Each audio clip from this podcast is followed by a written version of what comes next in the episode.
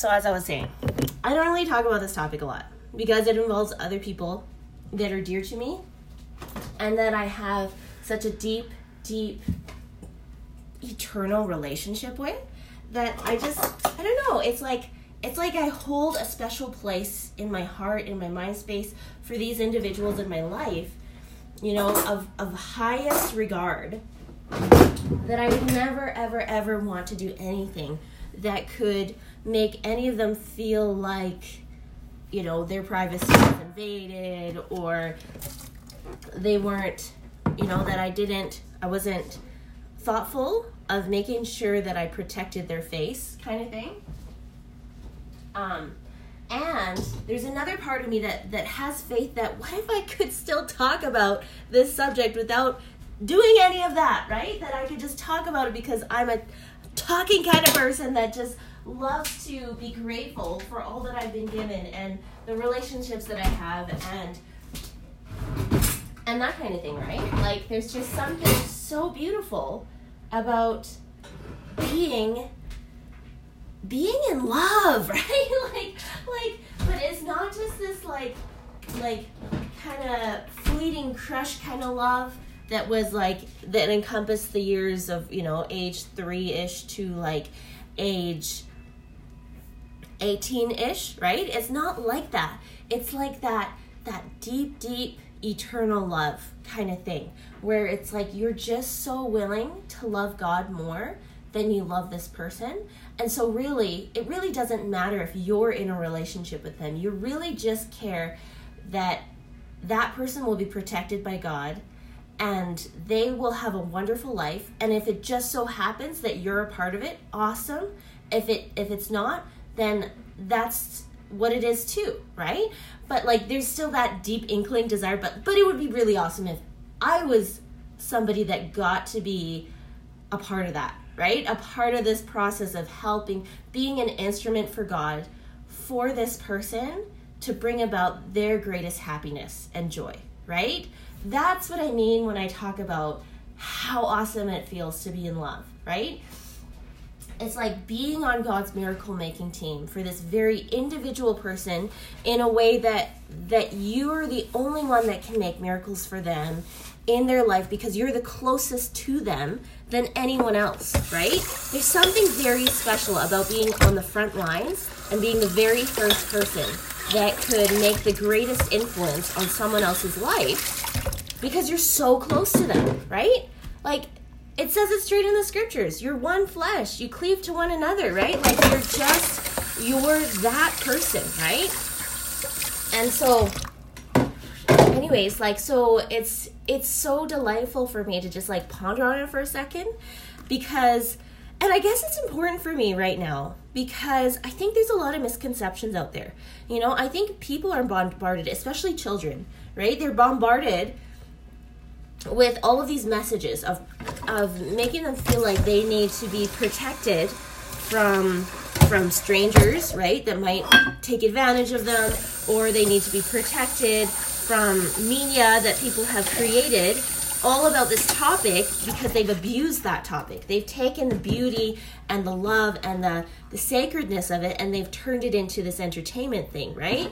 And and so it's like, it's kind of like, it's important to me, for me to talk about it because it's like, I realize that if I'm not on top of this, we can create a full culture, a generation of little people that actually think that sex is bad, for example.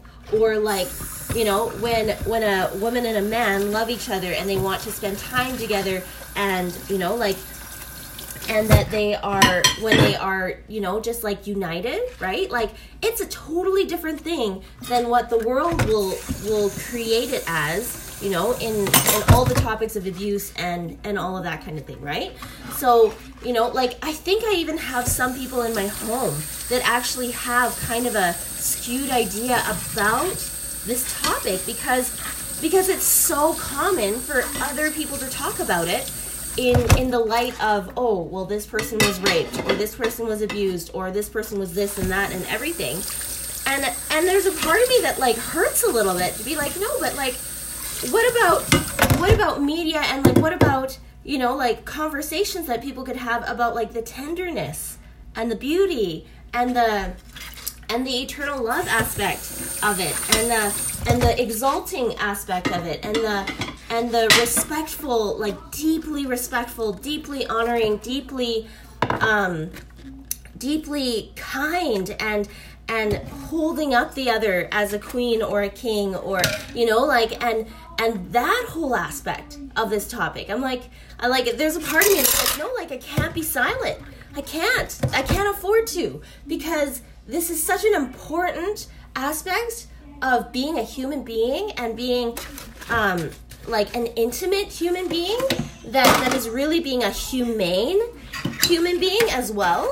And and also being this like person that cares so much about bringing about more good, you know, in everything that that they would be able to touch, and and like that it's like, no, you know, like sex is not just for people that want to make a bad choice about something. Sex is not something that is just, you know, just for people that are trying to abuse and hurt other people.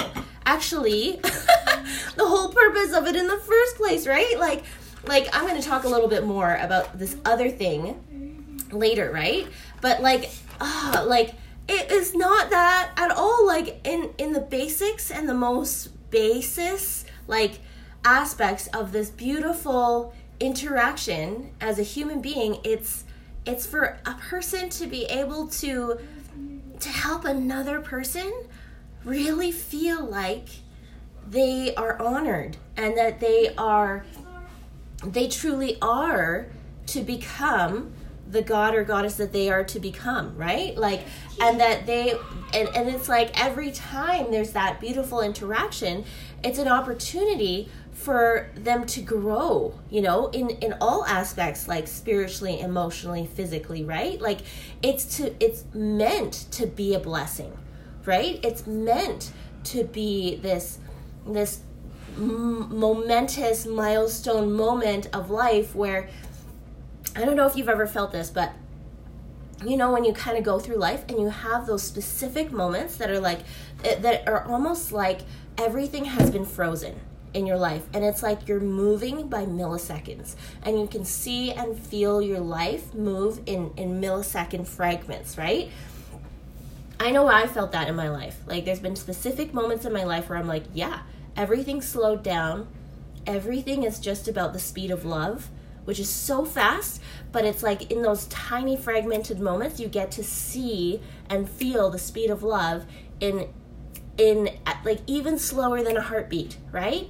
And it's just like the most softest, beautiful, like thoughtful, meditative kind of beautiful experience of life that I would hate for a generation of people to consider that sex is only for evil people, right? For example, versus how sex is actually like there to be able to be uh, a wonderful blessing for people to grow closer in in their capacities to exalt the other, right? And and help them to know how loved they are, right? Not just by the the person that is loving them, but but even with a heavenly love that is like invited into that relationship, right?